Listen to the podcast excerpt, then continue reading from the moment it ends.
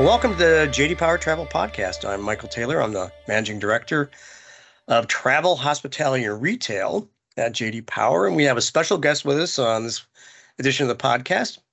We got Mario Rodriguez, who is the executive director of Indiana, uh, the Indianapolis uh, International Airport. And uh, I'm just very thrilled as a fellow Hoosier, uh, Mario. I'm just glad to have you on the on the podcast this week. I'm incredibly proud to be on the podcast and representing the authority on the podcast. We're incredibly excited that we received the JD Power Award. It's such an iconic award. You you don't know what it means to us. It means the world to us. Well, I can. I think I've said this on uh, other podcasts, but I'll just tell you that, you know, I it's part of my job to tell people they won. Um, and uh, sometimes you get a blasé reaction. Sometimes you get a really enthusiastic reaction. Your folks were very enthusiastic. Uh, but uh, I've had I've told one airline who had waited 15 or 16 years to win it, and they finally won it, and uh, they started crying. Actually, oh my god! I, I know I've, I've never had that reaction, but I was thought they were upset, but no, they were just happy they had won it because they'd been working for it for so long. So, well, and uh, in any event, uh, a full disclosure: I'm a fellow Hoosier. I oh, was fantastic. born in yeah, I was born uh, in Indianapolis. I lived in Plainfield, which is straight west of you guys. Yeah, right so, up close to us. Very yeah, close to us. Yeah, I, I, believe me, I could hear the airplanes even as a kid. So, and uh, but I wanted to start a little bit about uh, you know you're a relatively new building, and we're going to talk a little bit about the specifics, and you'll have to curb my enthusiasm because as uh, Dan Sharp, our producer, knows, I can talk about this for about, about three hours. But you give us a little very brief history of the current airport and where it sits. Well, the current airport sits about 20 minutes away from downtown Indianapolis. It is uh rel- the terminal is relatively brand new. It's a decade old. You know it, it it's amazing that a decade goes so quickly but it's a decade old. Um it's been maintained perfectly by our staff and it's configured it, it has a rather good configuration because it's a post 9-11 configuration.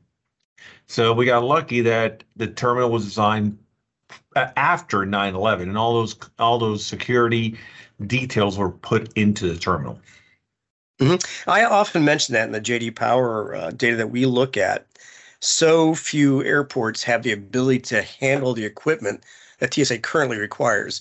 And you're actually one of a handful that I actually know that has that space. You, uh, the new uh, MSY airport, which is New mm-hmm. Orleans, uh, and Midway is building that capacity right now. Oh, absolutely but you're one of the very few, and it does make quite a bit of difference. Uh, as I've said on many occasions, that uh, airports were not designed for the TSA equipment they're currently using. They, you know, TSA was basically an afterthought in most terminal designs, especially anything that's older than 25 years old now. So, it really does serve you guys very, very well.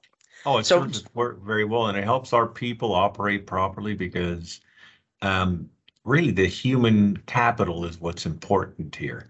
Uh, buildings are incredibly important, but human capital is much, much more important. You know, and you understand this being a Hoosier. The old saying, Hoosier hospitality, yep. holds true here at the terminal. Oh, that's good. I'm glad to hear that as well.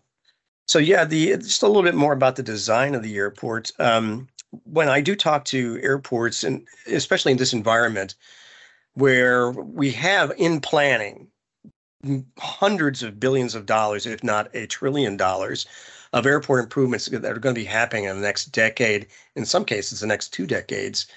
Uh, I mean, Atlanta has got it out to 2042. Is there? Oh yeah. That's the yeah. That's the timeline for their improvement. So they'll be working on that airport for the next two decades. Um, but one of the things I, I do talk about is the design of the airport. Um, one of the critical things we see in JD Power the, the building itself and how you interact with the building is the most important part of satisfaction. Second most important part is actually getting to the airport.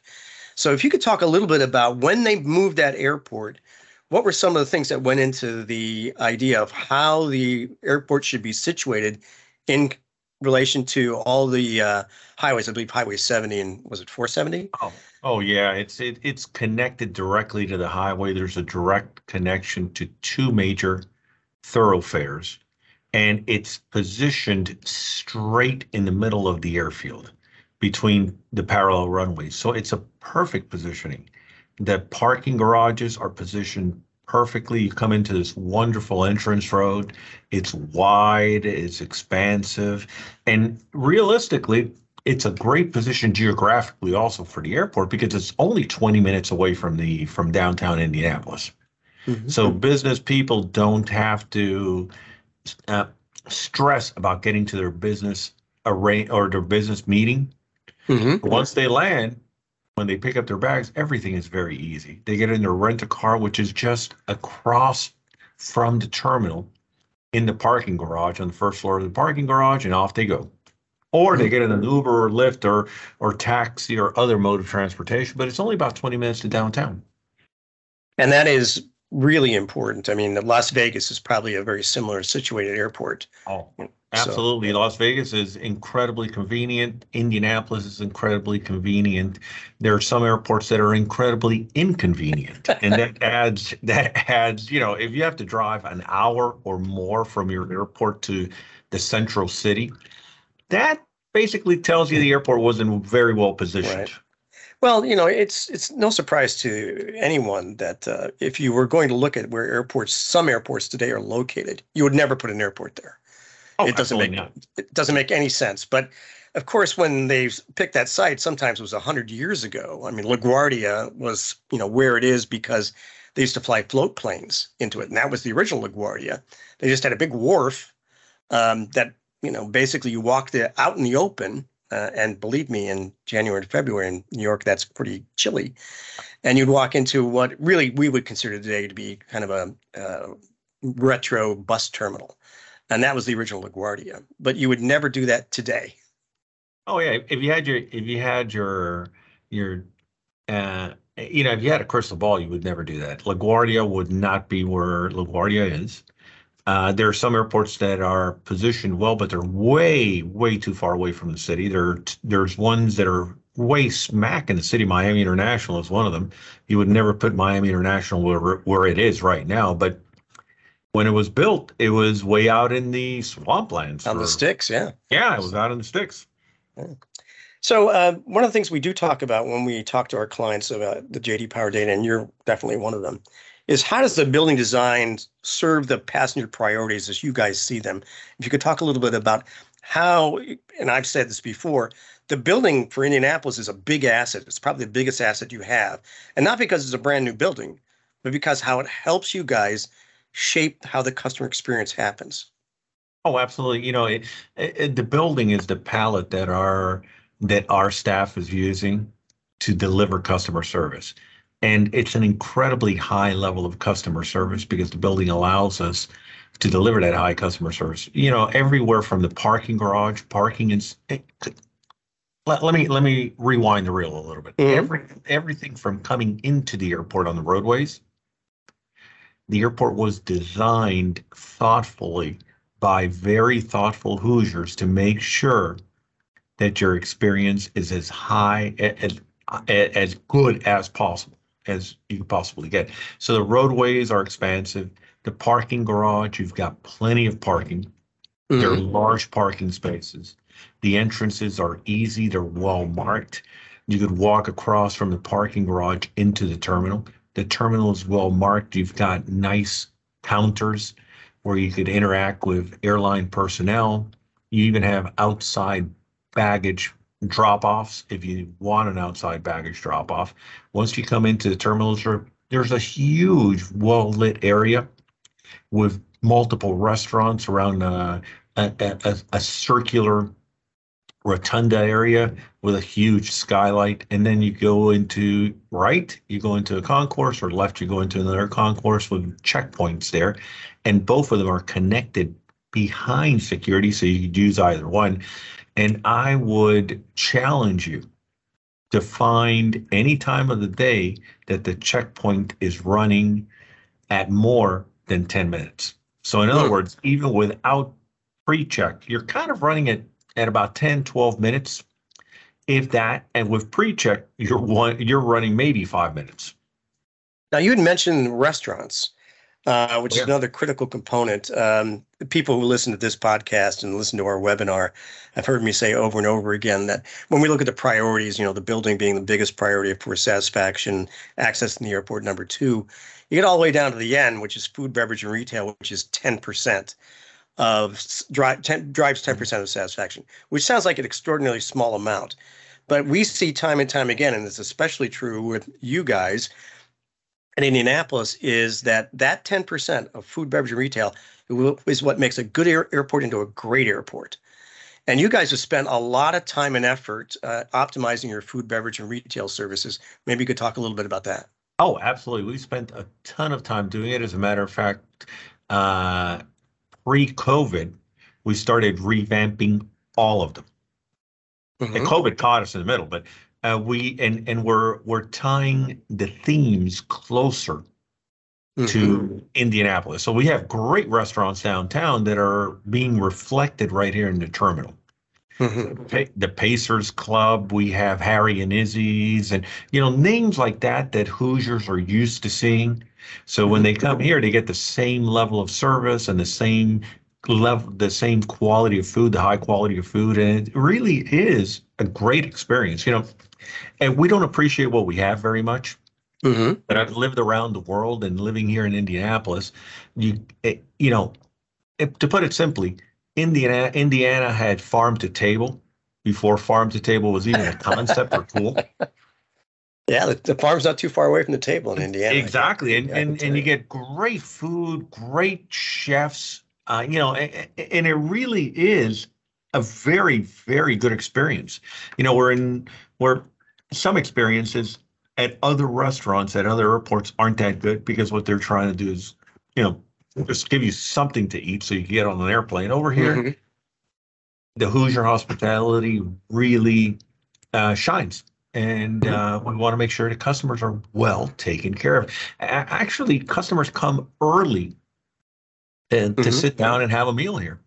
That's that's what that's. I hear that same comment from a lot of the high performing airports in the JD Power study.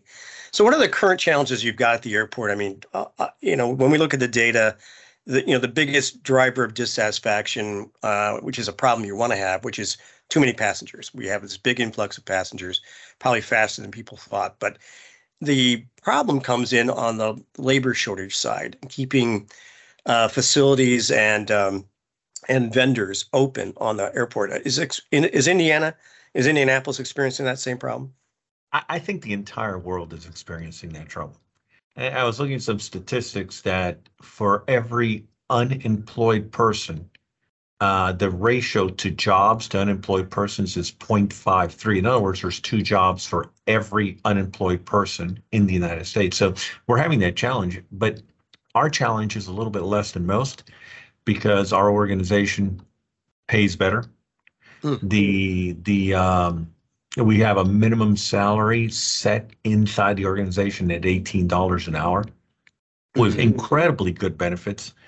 And our concessionaires are stepping up to the challenge and they're coming up with different ideas.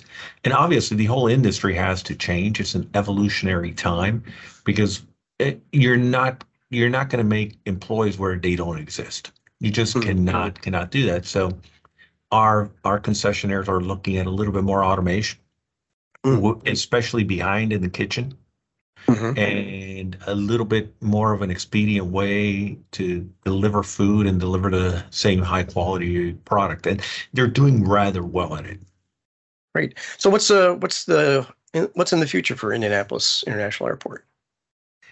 You know, I think we continue serving the the customer at a very very high level at a at a world class level we continue to develop our routes. We continue to make sure that our customers are incredibly well treated, and we continue to develop our concessions. Um, you know, it it it's it really is interesting. At the end of the day, we're owned by everybody that lives in Indiana, for lack mm-hmm. of a better term. Uh, so we're delivering to them as public value exactly what they expect. So, for example, it may seem like a small, trivial thing, but we keep cost under control to the customer. So mm-hmm. our parking rate is extremely low comparatively speaking. And we keep it low for a very simple reason. We want our customer to feel like they they got value for their money. Um, our customer service folks during times that there are uh, rushes like in Thanksgiving or Christmas or other times, they they they get out there and they, they hand out water bottles, they hand out snack bars, you know, anything the customer needs, they get. All right. Well, thanks, uh, Mario Rodriguez, um, Executive Director of the Indianapolis, Indiana Airport, a multiple JD Power Award winner in its category, a fantastic airport. And really, uh, from one Hoosier to another, it's a real source of pride for the state. And, um, you know, it, it, as your passengers have voted you number one repeatedly, you guys are doing a fantastic job out there. Thank you, Michael. It's been an honor to be on your podcast. You're, you're quite welcome. Well, that's it for this podcast. If you'd like to learn more about JD Power, you can go to jdpower.com, navigate up to the business part of JD Power, and scroll down, and you'll find travel. And you can click on that and find the things that we're doing and some interesting tidbits and a copy of this podcast if you'd like to send that around. So thank you very much, and we'll see you next time.